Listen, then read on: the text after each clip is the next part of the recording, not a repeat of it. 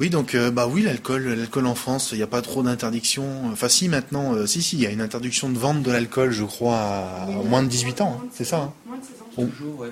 Au moins de 16 ou 18 Il y a moins- de au- 18 ans pour tous les alcools ou euh, il y a des catégories? Je sais le droit- plus. t'as le droit d'acheter de la bière à partir de 16 Non, ça c'est en Suisse.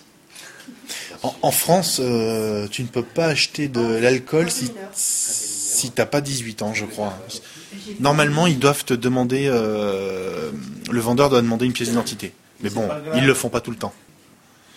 Euh, voilà, donc en France, on a, on a aux États-Unis, bon, apparemment, oui, c'est dans tous les États, c'est si on n'a pas 21 ans, euh, on peut pas acheter de l'alcool. C'est-à-dire qu'aux États-Unis, ils sont très stricts, ils nous demandent la carte d'identité, euh, donc euh, dans les bars et dans les supermarchés. Et si on l'a pas, et on peut pas repartir avec de l'alcool. En France, il n'y a pas de loi aussi stricte que ça. Disons qu'il y a une loi, mais elle est moins respectée.